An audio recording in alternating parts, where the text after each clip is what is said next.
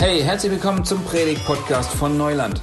Wir freuen uns, dass du eingeschaltet hast und hoffen, dass du dir von der folgenden Predigt gut was mitnehmen kannst für deine Beziehung zu Gott und für dein Leben. Ja, wunderschönsten guten Morgen. Ich freue mich richtig, äh, heute Morgen hier bei euch zu sein. Ich bin schon ähm, einige Jahre freundschaftlich mit dem Ingmar verbunden und endlich äh, kann ich mal heute Morgen in der wunderbaren Neuland Church sein. Ja, ich freue mich, dass es gleich so ein besonderer Morgen ist mit Kindersegnung und so weiter. Der Johannes hat schon gesagt, ich heiße Lukas Herbst, aber dieses herbstliche Wetter geht nicht auf meine Kappe. Nicht, dass da Missverständnisse entstehen. Ähm, ich freue mich, ich ähm, komme aus Schweinfurt, also bin auch ein Franke. Und ich habe heute Morgen gemerkt, ich habe sogar mittelfränkische Wurzeln. Meine Oma äh, kam hier aus Pleinfeld. Deswegen, also ich fühle mich gleich schon richtig mit euch verbunden. Freue mich hier zu sein und freue mich auch, dass du, bist, äh, dass du hier bist und wir diese nächsten Minuten zusammen verbringen können. Ich seid ja gerade in der Predigtserie über das Thema Veränderung und ich glaube, wir alle erleben immer wieder Momente, wo wir uns Veränderung wünschen. Und ich glaube, es ist ganz egal, wo du auf deiner Glaubensreise bist, ob du schon lange mit Jesus unterwegs bist oder ob das Thema Glaube und Kirche ein Thema ist, wo du viele Fragen hast und wo du eher skeptisch bist. Ich glaube, solche Momente erleben wir alle. Und ich möchte euch von einem Moment erzählen, wo ich diese Sehnsucht nach Veränderung ganz tief gespürt habe. Und zwar habe ich zwei Kinder, Lotte und Theo. Ähm, Lotte ist sechs Jahre alt, Theo ist vier Jahre alt und wir wollten am nächsten Tag in Urlaub fahren und mein Sohn Theo wollte unbedingt noch einen Freund besuchen. Ich habe äh, mit ihm, ja, das ist alles gerade ein bisschen schwierig, wir müssen noch packen und was weiß ich. Und dann, okay, gut, du darfst den Freund besuchen, aber es wird nicht so lange sein und dann hole ich dich ab und so. Und dann komme ich und hole meinen Sohn Theo ab und er lässt sich schon überhaupt nicht rauslocken aus dem Kinderzimmer von seinem Freund. Dann sind wir da und ich sage, zieh deine Schuhe an. Nein. Komm, Theo, zieh bitte deine Schuhe an. Blöder Papa. Zieh bitte deine Schuhe an. Du bist der blödste Papa auf der ganzen Welt. Komm, Theo, zieh bitte deine Schuhe an. Ah, Papa, komm, zieh deine Schuhe an. Dann zieh ich sie eben an und ich kriege ihn irgendwie die Treppe runter, irgendwie ins Auto. Er läuft hinter mir her, macht immer, du bist der blödste Papa, ich mag dich nicht. Dann habe ich mir gedacht, zum Glück hat er heute früh noch gesagt, ich bin der beste Papa auf der ganzen Welt, das gleicht sich irgendwie so ein bisschen auf. Und dann schimpft er irgendwie hinter mir her, du bist eh blöd und ich wollte noch viel länger bleiben und da, Und dann sitzt er im Auto, sitzt hinter mir, sitzt er im Auto, dreht die ganze Zeit gegen meinen Sitz und ich denke, was ist denn los? Und ich sage, komm Theo, du durftest doch auch und wir wollen ja auch in Urlaub fahren und alles schön gut. Und dann fängt er an, wieder diese Furzgeräusche zu machen. der Papa und ich mag dich nicht. Und irgendwann hat es mir gereicht. Ich halte das Auto an und ich schreie, ja, was soll es denn? Ich nehme das Mikro ein bisschen weg. Was soll es denn nun überhaupt? Und ich bin nicht der blödste Bauer und was, du bist der blödste Sohn und überhaupt. Und was soll es denn? Und wir fahren nicht in Urlaub. dann war die Ruhe nach dem Sturm. Ich habe nur noch so ein bisschen sein Schluchzen gehört. Das, also der, der, sein Ärger hat sich umgewandelt in so Tränen und ich habe zwar nicht geweint, aber innerlich ging es mir auch nicht so gut. Und ich habe den Automotor wieder angemacht und mir gedacht, warum sind wir so? Manche von euch denken sich jetzt, die Kinder haben, ah, schön, dass er das erzählt, so rum ist der gar nicht. Die anderen denken sich, äh, die keine Kinder haben vielleicht oder wo es schon lange her ist, was ist das für ein unsympathischer Choleriker? Auf jeden Fall war das so ein Moment, wo ich ganz tief in mir gemerkt habe, ich wäre gern anders. Ich wäre gern geduldiger. Ich wäre gern so, dass ich das irgendwie anders aushalten könnte, dass ich noch mehr meinen Sohn verstehen würde. Und ich hätte auch gern, dass mein Sohn anders wäre. Das, das kann doch nicht so, so gedacht sein, dass es so explodiert. Und ich glaube, diese Momente, wo wir Sehnsucht nach Veränderung haben, die können ganz vielfältig und ganz unterschiedlich sein. Aber wir die, erleben die alle. Und vor zwei Wochen hat Ingmar darüber gesprochen, dass wir uns oft äh, so Change-Projekte suchen und manchmal hat es was mit uns zu tun, mit unserem Körper, mit unserem Aussehen, aber auch oft mit Dingen, die in uns passieren. Und es ist eigentlich eine falsche Vorstellung.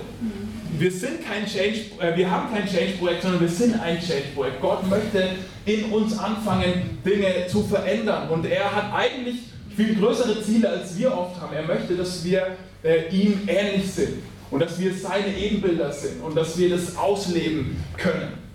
Und heute wollen wir ein bisschen der Frage nachgehen, wie, äh, wie kann denn jetzt wirklich göttliche Veränderung äh, passieren und wie funktioniert göttliche Veränderung? Und ich habe dir am Anfang mal drei Veränderungsmythen mitgebracht, auf die wir, glaube ich, alle immer wieder hereinfallen. Das erste ist, göttliche oder, oder Veränderung im Allgemeinen funktioniert einmal, wenn ich mich ein bisschen mehr anstrenge.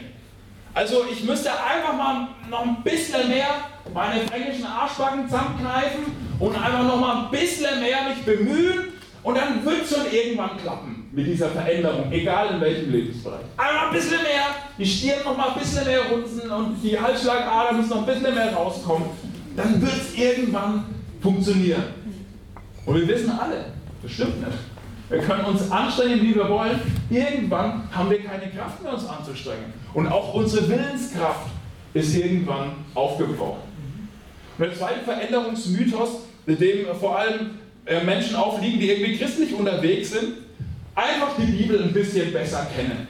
Und das sind wir sehr aufklärerisch geprägt. Ne? Äh, René Descartes, ich denke, also bin ich. Wir denken, dass unser Denken viel stärker ist, als es eigentlich an vielen Stellen ist. Wenn es wirklich so wäre, dass wir, wenn wir die Bibel nur besser kennen würden, jede Veränderung in unserem Leben äh, passieren würde, dann, ähm, dann könnten wir ja uns immer in Veränderungen reindenken. Ich müsste nur die richtigen Bücher lesen und ich müsste nur die Fitness-Bibel lesen, dann wäre ich topfit.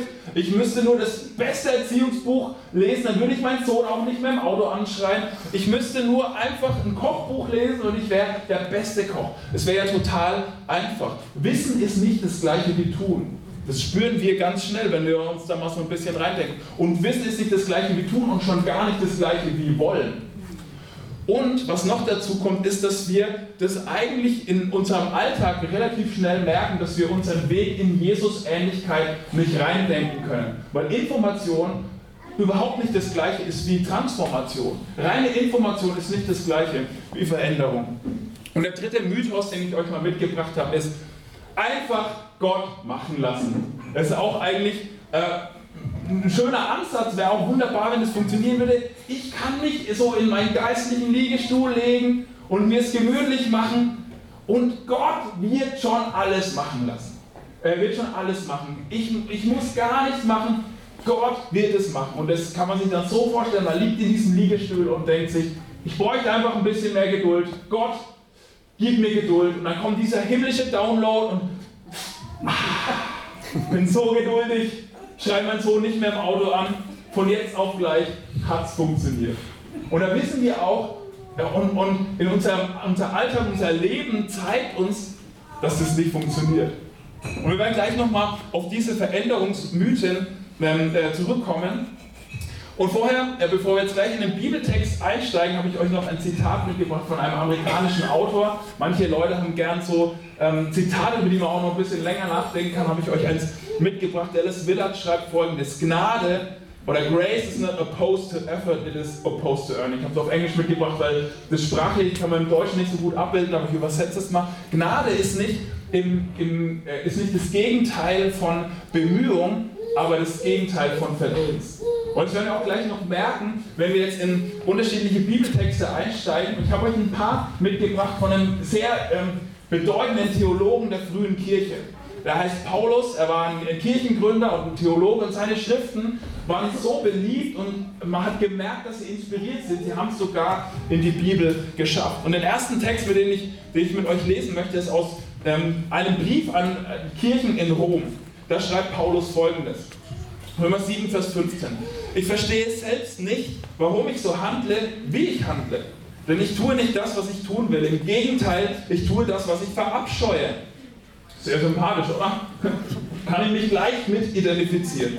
Ich weiß wohl, dass in mir nichts Gutes wohnt. Zum Beispiel den Sohn im Auto anschreien. Ich weiß, dass es nicht gut ist. Zwar habe ich durchaus den Wunsch, das Gute zu tun. Ich möchte meinen Sohn gar nicht anschreien, aber es fehlt mir die Kraft dazu. Ich will eigentlich Gutes tun und tue doch das Schlechte. Ich verabscheue das Böse, aber ich tue es dennoch nicht.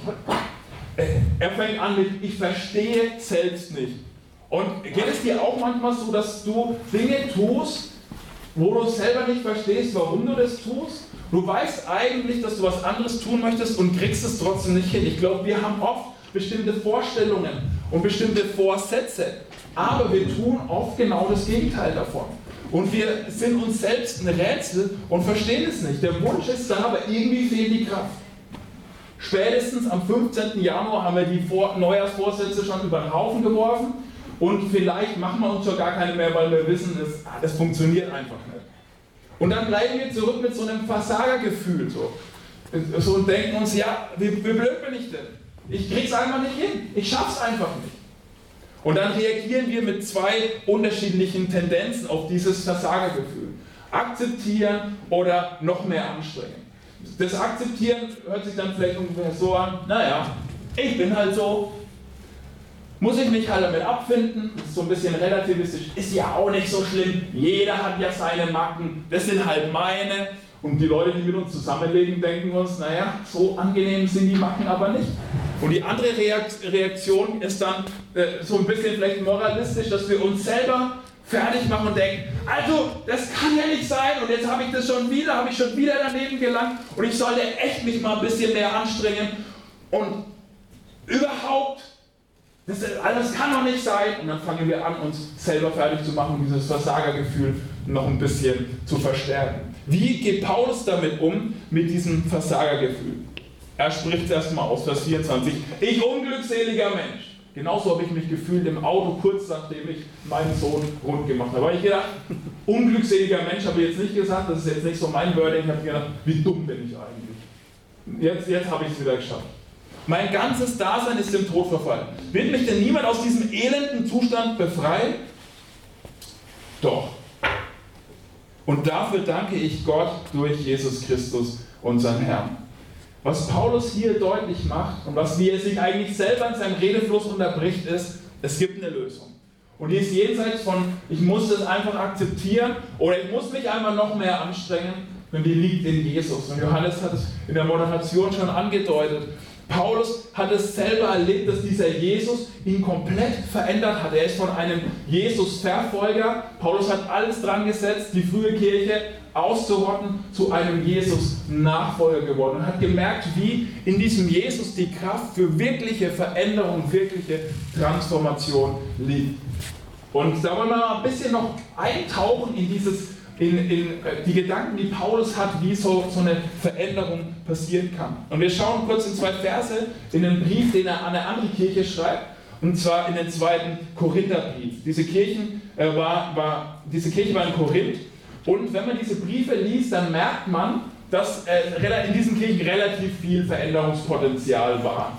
Also nennen wir es mal so. Da gab es einiges in Ordnung zu bringen und den schreibt Paulus folgendes. Vers 17. Dieser Herr aber ist der Geist, von dem wir gesprochen haben. Und wo der Geist des Herrn ist, da ist Freiheit. Ähm, wenn du schon irgendwie länger so in diesem christlichen Business bist, länger mit Jesus lebst, dann kennst du diesen Vers, der wird gerne auf irgendwelche Kalender gedruckt oder auf irgendwelche christlichen Kärtchen, wo dann so schöner blauer Himmel im Hintergrund ist oder so rauschendes Meer oder irgendwie sowas. Und ähm, wir wir denken oft so, ja, okay, der Heilige Geist, der führt uns in Freiheit und christliche Freiheit und solche Dinge und finden es gut. Und das ist auch gut, aber wir merken oft nicht, in welchem Zusammenhang dieser Vers eigentlich hier aufgeschrieben ist. Und deswegen lesen wir mal noch ein bisschen weiter. Ja, wir alle sehen mit unverhülltem Gesicht die Herrlichkeit des Herrn. Das ist ein bisschen theologisch, aber ich werde es gleich versuchen zu erklären. Wir sehen sie wie in einem Spiegel. Und indem wir das Ebenbild des Herrn anschauen, wird unser ganzes Wesen so umgestaltet, dass wir ihm immer ähnlicher werden und immer mehr Anteil an seiner Herrlichkeit bekommen. Diese Umgestaltung ist das Werk des Herrn, das ist das Werk seines Geistes.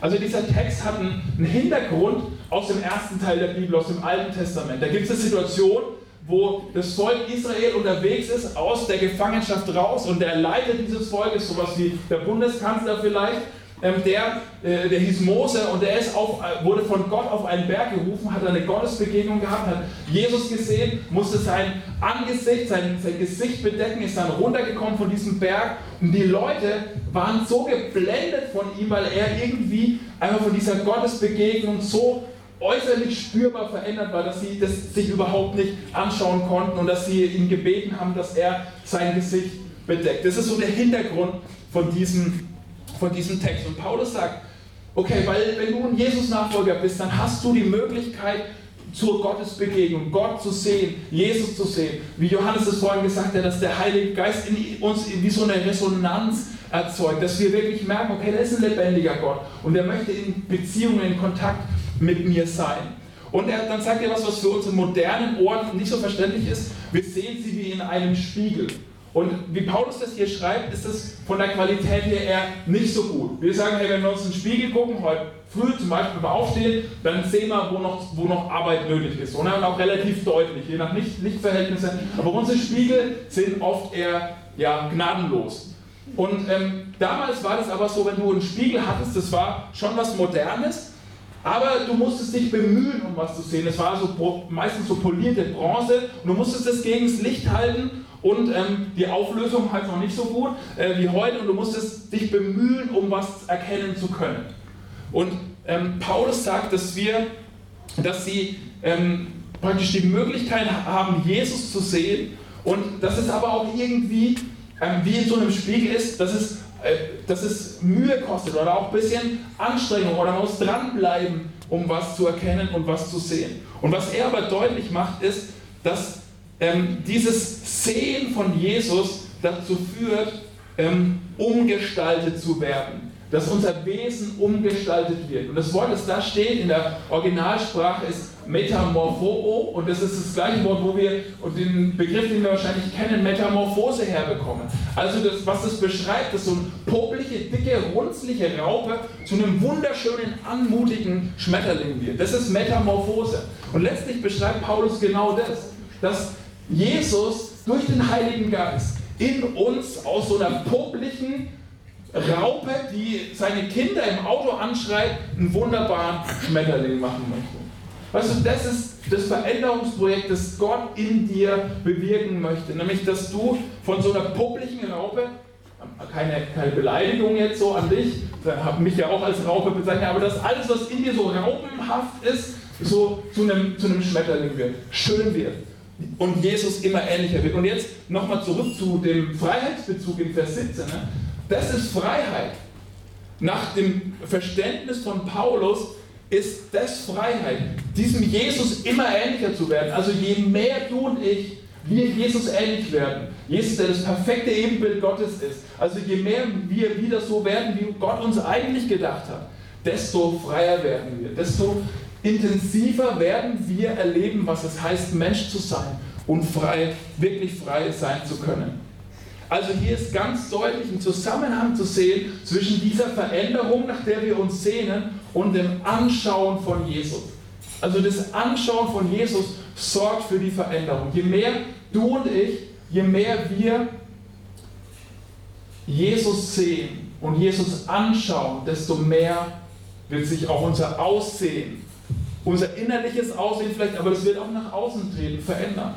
Jesus ansehen verändert dein Aussehen. Jesus ansehen verändert dein Aussehen. Wenn du Jesus anziehst, dann wirst du dich verändern. Dann wirst du innerlich umgestaltet werden, vom, von der Raupe zum Schmetterling. Und alles, was in uns irgendwie sich verändert, in unserem Charakter, das wird letztlich auch irgendwie nach außen kommen.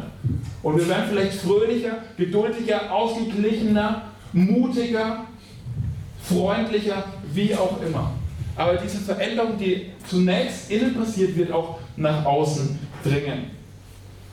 Wenn du und ich im Wesen mehr und mehr verändert werden und mehr und mehr so werden wie Jesus. Wie passiert jetzt diese Veränderung? Ist es so ein plötzlicher, spontaner Durchbruch, dieser himmlische Download, dass du von einem Moment auf den anderen verändert wirst in einem bestimmten Lebensbereich? Sehr selten, würde ich sagen. Aus meiner Erfahrung, aus der Erfahrung von Menschen um mich herum. Manchmal schon, manchmal passiert es, dass wir Dinge verstehen, erkennen und es ändert sich was. Aber in den meisten Fällen ist es die unspektakuläre, langsame Arbeit der Jesus-Nachfolge. Im Alltag mit diesem Jesus zusammenleben. Und wir wollen jetzt noch mal ein bisschen in ein Bild eintauchen, das Paulus selber und Jesus auch verwendet haben für diese innerliche Veränderung. Im letzten Vers hier ähm, haben wir das schon gelesen, dass sie das, diese Umgestaltung, diese Metamorphose das Werk des Heiligen Geistes ist. Und in einem, in einem anderen Brief, den Paulus an Kirchen geschrieben hat, ähm, in, an, im Galaterbrief schreibt Paulus da noch ein paar interessante Gedanken dazu. Galater 5, Vers 16, Vers 22 bis 23 möchte ich kurz mit euch noch eintauchen. Da sagt Paulus folgendes. Was will ich damit sagen? Lasst den Geist Gottes euer Verhalten bestimmen, dann werdet ihr nicht mehr den Begierden eurer eigenen Natur nachgeben. Also ist so der Kontrast, den Paulus hier äh, aufmacht. äh, auf den ich nicht weiter eingehen möchte, zwischen einem veränderten Wesen und irgendwie einem alten Wesen, zwischen dem Raupenwesen und dem Schmetterlingwesen, zwischen dem ich schreie meinen Sohn im Auto an und dem, okay, ich kann irgendwie, ich bin irgendwie innerlich verändert worden und ich kann da anders mit umgehen. Und dann geht er darauf ein, was letztlich das Ziel des Heiligen Geistes ist, dieses, dieser übernatürliche Veränderungsprozess. Äh, Vers 22. Die Frucht hingegen, die der Geist Gottes hervorbringt, besteht in Liebe, Freude, Frieden, Geduld, Freundlichkeit, Güte, Treue, Rücksichtnahme und Selbstbeherrschung.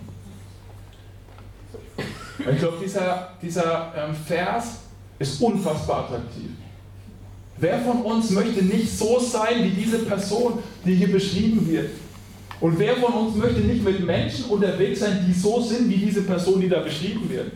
Also ich wünsche mir, dass meine Familienmitglieder und die Leute in unserer Kirche und in meiner Kleingruppe und überall, dass die mehr so sind, weil es macht bestimmt unfassbar Spaß, mit solchen Leuten zu leben, die freundlich sind, die voller Frieden und Güte und Geduld äh, sind, die Rücksicht nehmen auf mich und die äh, selbstbeherrscht sind und die mir voller Liebe begegnen. Und gleichzeitig sehne ich mich auch danach, mehr und mehr so eine Person sein zu können, mehr und mehr so leben zu können. Und ich glaube, wir lesen diesen Vers auch oft irgendwie falsch oder er wird irgendwie falsch gelesen, dass wir auch den, in diesen, diesen äh, Veränderungsmythos mehr anstrengen reinlesen. Aber hier ist von der Frucht die Rede. Es geht nicht darum, sich mehr anzustrengen oder einfach zu versuchen, sich ein bisschen besser zu benehmen, so ein paar gute Manieren anzutrainieren und dann verhält man sich beim nächsten Mal irgendwie anders. Es geht nicht darum, sich mehr anzustrengen und dadurch ein bisschen freundlicher zu sein. Es geht um eine Frucht. Es geht darum, dass was automatisch wächst, von alleine wächst. Oder hast du schon mal einen Apfelbaum gesehen, der sich irgendwie angestrengt hat, so Pit Lady, mm, Golden Delicious. Nein, der Baum, der bringt, wenn er gesund ist und die richtigen Wachstumsbedingungen da sind, bringt er diese Frucht automatisch hervor. Da kann man gar nichts dagegen dafür tun, so die Wachstumsbedingungen braucht Und dann macht der Baum das von ganz alleine. Es geht darum, dass was einfach wächst, einfach hervorkommt. Und Wachstum können wir nie in einer Momentaufnahme sehen. Wachstum kannst du immer nur eigentlich im Rückblick sehen. Das Gras, kann, das kannst du, dem kannst du nicht beim Wachsen zuschauen. Aber wenn du nach drei Tagen guckst und du hast Gras angesät, dann kann es sein, dass du so einen leichten, drei Tage Gärtner hier im Raum, die wissen das besser, sagen wir mal Kresse, da geht es wirklich schnell. Ne? Ähm, da kannst du schon relativ schnell irgendwie so ein paar grüne Sachen sehen. Aber du kannst nie im Moment sehen, wie was wächst. Und was Paulus hier entfaltet, ist, dass ähm, das Wesen, das Gott in uns bewirken und aus uns herausbringen möchte, diesen Schmetterling, den er in uns formen möchte, dass das wie eine Frucht ist, die wächst. Und äh, von, von, der, von der sprachlichen Anordnung kann man das hier sehen, dass, dass Liebe sowas ist wie die Leitfrucht und das alles andere sind, das wächst irgendwie so symmetrisch mit. Also das Hauptsächliche, was Gott in uns hervorbringen möchte, ist Liebe. Und je mehr Liebe Gott in uns bewirkt, desto mehr kommen da auch diese ganzen anderen ähm, Wesenszüge hervor. Also wie kann was wachsen? Nur wenn die Rahmenbedingungen stimmen die, die müssen wir schaffen. Und das werden wir gleich sehen im letzten Bibeltext, in den ich noch kurz mit euch reinschauen möchte, dass das unsere Verantwortung in diesem Veränderungsprozess zu sein scheint. Weißt du, die Wachstumsbedingungen ist für uns auch klar, dass die stimmen müssen. Wenn man versuchen möchte, in, im wunderschönen sonnigen Georgensmünd eine, eine Kokospalme mit richtig vielen Kokosen, äh, Kokosnüssen äh, dran zu züchten, das wird herausfordernd. Aber so einen guten Spalter Hopfen oder sowas, das funktioniert hier wunderbar. Stimmt, oder? Okay, ich kriege ein paar Kopfnicker, ein paar. Okay, bin ich froh. Ähm, die Wachstumsbedingungen, die Rahmenbedingungen, die müssen irgendwie stimmen. Und jetzt steigen wir nochmal ein in, in einen Text, wo Jesus das gleiche Bild verwendet, ähm, das Paulus hier verwendet. Also Paulus hat es von Jesus nicht umgekehrt, ne? letztlich kommt da irgendwie alles von Jesus. Aber ähm, ich möchte da nochmal mit euch kurz reinschauen, wie ähm, Jesus das äh, formuliert. Im Johannesevangelium, das ist von einem ganz engen Freund von Jesus eigentlich ein biografischer Bericht über das Leben von Jesus, das so faszinierend war und so inspirierend war für die Menschen, dass es sogar die Bibel geschafft hat. Johannes 15, Vers 1. Da steht folgendes: Jesus sagt es zu seinen Freunden, zu den Leuten, die mit ihm unterwegs sind. Ich bin der wahre Weinstock und mein Vater ist der Weinbauer. Also er verwendet ein sprachliches Bild. Jede Rebe an mir, die nicht Frucht trägt, schneidet er ab. Eine Rebe aber, die Frucht trägt, schneidet er zurück. So reinigt er sie, damit sie noch mehr Frucht hervorbringt. Ihr seid schon rein, ihr seid es aufgrund des Wortes, das ich euch verkündet habe. Ähm, er, er führt das Bild von einem Weinstock ein, das habe ich euch auch mal mitgebracht. Und für uns ist das eigentlich, ich komme aus Weinfranken. Ne? Ich weiß nicht, hier ist eher so Bierfranken wahrscheinlich, ne? schon. Ich komme aus Weinfranken, ich mag aber eigentlich lieber Bier. Ich will trotzdem nicht umziehen. Aber das ist ein Bild, das für die Weinfranken ähm, sehr, sehr gut, sehr eingängig ist. Aber ich traue euch das auch zu, dass ihr das auch versteht. Und zwar sagt er, okay, ähm, ein Jesus-Nachfolger ist, ist wie so eine Rebe an dem Weinstock. Und das Ziel von einem Weinstock ist ja völlig klar, dass so richtig dicke, fette, saftige Trauben da dran wachsen. Wie auf diesem Bild. So richtig Bilderbuchmäßige, fruchtige Trauben. Und ähm, jetzt in Vers 4 bringt er sowas, was wie der Schlüssel ist dafür, ähm, zu sagen, wie, wie, kann, wie kann diese Frucht hervorkommen in einem Jesus-Nachfolger. Vers 4, bleibt in mir und ich werde in euch bleiben. Weil jetzt müsst ihr aufpassen, dieses Wort bleiben kommt relativ oft vor. Das scheint ein wichtiges Wort zu sein. Warum denn bleiben? Eine Rebe kann nicht aus sich selbst heraus Frucht hervorbringen. Sie muss am Weinstock bleiben. Genauso wenig könnt ihr Frucht hervorbringen, wenn ihr nicht in mir bleibt. Ich bin der Weinstock und ihr seid die Reben. Wenn jemand in mir bleibt und ich in ihm bleibe, trägt er reiche Frucht. Ohne mich könnt ihr nichts tun. Also er macht weiter in diesem Bild von dem Weinstock und den Reben. Er hat vorher ja schon klar gemacht, also die Interpretation nimmt uns so ein bisschen ab, dass, dass er der Weinstock ist, dass Jesus der Weinstock ist und der Jesus-Nachfolger, also du und ich, wenn wir mit Jesus unterwegs sind, wir sind die Reben. Und wenn wir in diesem Bild bleiben, ist es uns auch völlig logisch, dass eine Rebe, wenn wir die abzwicken vom Weinstock, dass da eben nicht diese schöne, saftige Traube bei rauskommen kann. Und Jesus sagt hier, um Frucht hervorzubringen, und wir denken wieder auch daran, wie Paulus das ver verwendet hat, dieses Bild, diese wesensmäßige innerliche Veränderung, mehr und mehr so eine Person der Liebe zu werden. Das wird nur passieren, wenn wir in Jesus bleiben. Aus göttlicher Perspektive ist wirkliche Veränderung nur möglich in der Verbindung mit Gott.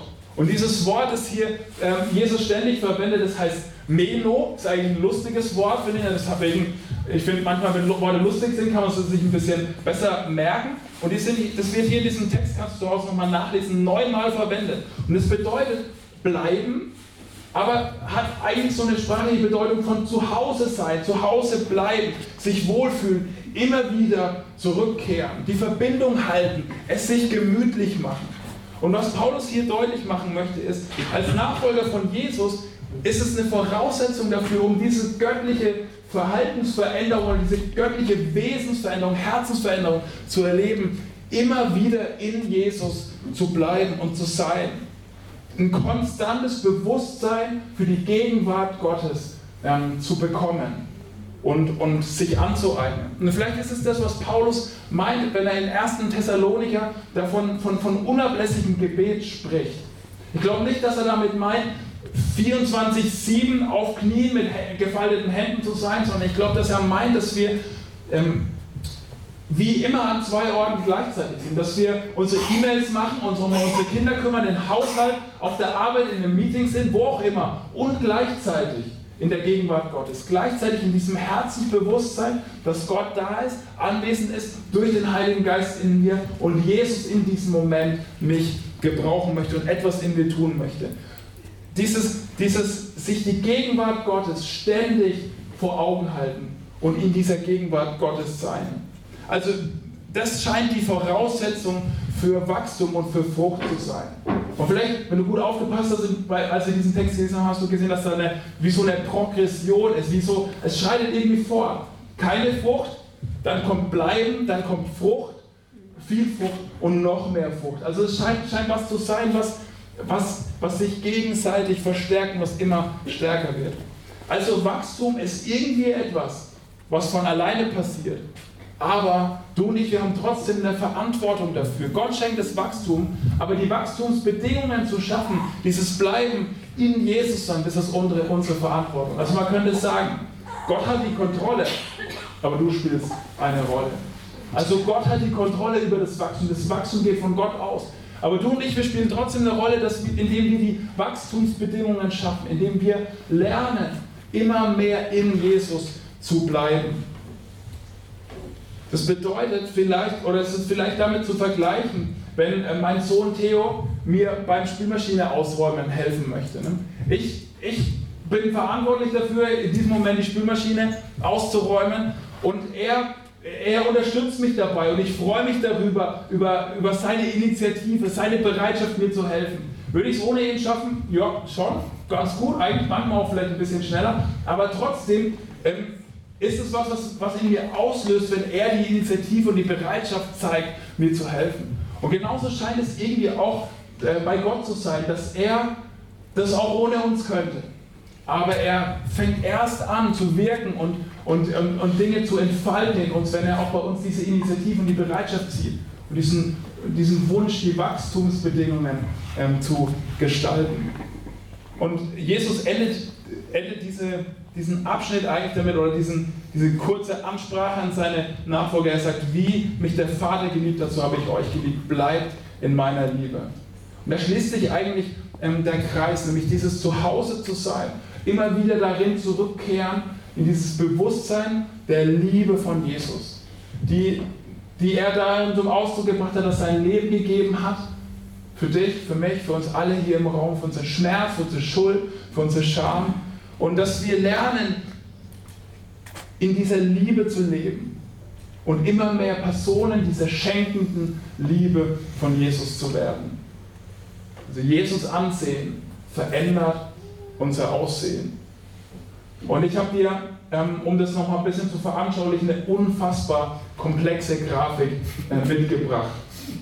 Ich glaube, dass das der ganz einfache, die ganz einfache Kreislauf der Veränderung ist, die ganz einfache Dynamik der Veränderung.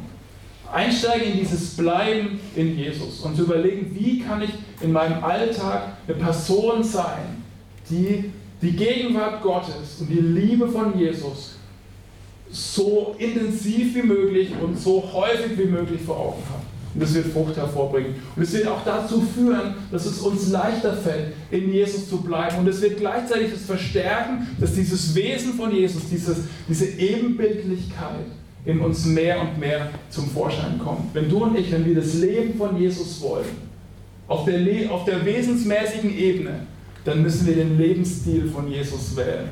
Und Jesus war eine Person, wenn du die Evangelien anschaust, diese Biografie über das Leben von Jesus, dann wirst du sehen, dass er es gelernt hat, immer in dieser Liebe des Vaters zu sein. Ich habe dir einfach mal noch eine Liste mitgebracht, was dir helfen kann, um dieses Bleiben im Alltag einzuüben. Gebet, Sabbat, Fasten, Bibellesen, Stille und Einsamkeit, Dienen, Anbetung, Gemeinschaft, gemeinsames Essen, Feiern, Einfachheit. Über jedes einzelne davon könnte man eine einzelne Predigt halten, aber es soll einfach mal eine kurze Inspiration sein, was für dich vielleicht in der nächsten Woche die Möglichkeit sein könnte, dieses Bleiben in Jesus im Alltag einzuüben. Jesus ansehen verändert unser Aussehen. Am Ende möchte ich dir ähm, erzählen von einem eindrücklichen Moment, wo ich gemerkt habe, okay, irgendwie hat Jesus angefangen, mich zu verändern. Und zwar war es äh, im, im, Studium, da habe ich ähm, morgens irgendwie Zeit mit Gott verbracht, habe einen Bibeltext gelesen und zwar ähm, ist es im Markus-Evangelium, Kapitel 6, wo Jesus ähm, Menschen sieht und er hat ganz tiefes Mitgefühl. Und ähm, man liest, dass es, dass es körperlich spürt, dieses Mitgefühl. Und als ich das gelesen habe, habe ich selber gemerkt, boah, da spüre ich bei mir echt einen Mangel. Dass ich, es war einfach so ein Moment, wo ich gemerkt habe, okay, da ist Jesus ganz anders als ich. Ich habe einfach in vielen Situationen wenig Mitgefühl. Mir fällt es schwer, mit anderen mitzuleiden. Wie Jesus dieses, dieses Mitgefühl zu haben, das fast körperlich zu spüren, wenn andere in einer herausfordernden Situation sind. Das hat mich traurig gemacht in diesem Moment und ich habe einfach angefangen, dafür zu beten. Ich habe mir vorgenommen, ich will ein Jahr lang einfach immer wieder dafür beten. Und das habe ich gemacht. Und ähm, nach dem Jahr habe ich noch nicht groß irgendwie eine Veränderung gemerkt. Da habe ich jetzt noch nicht irgendwie so gemerkt, dass ich so der mitfühlendste Mensch bin. Überhaupt. Erst fünf, sechs Jahre später habe ich von Freunden zum Geburtstag eine Karte bekommen, da stand folgendes drauf, neben ganzen netten Geburtstagssachen, die man so schreibt. Wir schätzen enorm, wie du dich verändert hast. Du bist richtig empathisch und beziehungsorientiert geworden, ermutigst Menschen in deinem Umfeld und lebst Annahme. Das erzähle ich jetzt nicht, um zu sagen, ähm, was da Wunderbares passiert ist. Ich habe auch davon erzählt, wie ich meinen Sohn immer noch anschreie, um das gleich wieder ein bisschen einzuordnen. Aber als ich diese Karte gelesen habe, ähm, habe ich das auch erstmal gar nicht gemerkt. Aber irgendwann, ein paar Wochen später, kam mir die Karte nochmal in die Hände und dann fiel mir ein, stimmt ja, vor fünf, sechs Jahren hast du relativ lange für mehr Mitgefühl gebetet. Und dann habe ich im, im Rückspiegel praktisch gesehen, wie diese, diese Frucht in mir gewachsen ist. Was habe ich gemacht? Nicht viel. Ich habe mich geöffnet für die Veränderungskraft von Jesus. Ich habe versucht, die Wachstumsbedingungen zu schaffen und ich habe versucht, in meinem Alltag mit Jesus zu leben und Jesus vor Augen zu haben. Und irgendwie hat er es geschenkt, dass diese Frucht gewachsen ist, diese Veränderung passiert ist. Also, wenn wir nochmal zurückkommen zu diesen drei Veränderungsmythen, einfach ein bisschen mehr anstrengen. Na, Anstrengung alleine will es nicht richten, aber es hat schon auch was damit zu tun, dass wir, uns, dass wir uns ausstrecken danach, dass wir für die Wachstumsbedingungen sorgen. Einfach ein bisschen mehr Bibel lesen wird es nicht richten, aber kann auch auf jeden Fall ein Teil davon sein und sollte auch ein Teil davon sein, Jesus kennenzulernen und diesen Jesus zu sehen und uns diesen Jesus vor Augen zu halten. Einfach mal Gott machen lassen Alleine wird es das nicht richten, aber es ist auch ein großer Teil davon, Gott wirken zu lassen, den Heiligen Geist in uns wirken zu lassen. Und jetzt stellen wir uns mal vor, was möglich werden könnte in uns, in unserem Leben, in unseren Familien, an unserer Arbeitsstelle, hier in der Kirche, wenn diese Dynamik der Veränderung diese göttliche Kraft der Veränderung, in diesem Zusammenspiel aus Gott hat die Kontrolle, aber wir spielen eine Rolle. In diesem Ansehen von Jesus, wenn es uns wirklich verändern würde. Was würde das verändern in, in unserem eigenen Leben, in unserer Familie, in unserem Umfeld, wo auch immer wir unterwegs sind? Ich glaube, das ist ein Stückchen mehr dieses Leben, nach dem wir uns eigentlich alle sehnen. Er soll mir dir die Möglichkeit geben, wir nennen es Schritte ins Neuland, ähm, einfach in einer Zeit der Instrumentalmusik über drei Fragen nachzudenken. Die siehst du gleich äh, eingeblendet. Und es ist für dich der Moment, wo du überlegen kannst, nach all dem, was ich jetzt gehört habe und was wir irgendwie aufgenommen haben, wie kann es in der nächsten Woche konkret werden und wie kann ich in der nächsten Woche damit leben? Und was bedeutet das vielleicht für morgen? Nimm dir diese zwei Minuten, ähm, öffne dein Herz für Jesus und für das, was er dir vielleicht zeigen möchte. Dann komme ich gleich nochmal nach vorne und werde beten. Das war der Predigt-Podcast von Neuland. Wir hoffen, du konntest dir gut was mitnehmen, einen Schritt in dein eigenes Neuland machen und Gott mehr entdecken. Wenn du Fragen hast oder einfach so mal Kontakt zu uns aufnehmen möchtest, schreib uns einfach eine Mail an hallo at neuland-church.de. Bis zum nächsten Mal.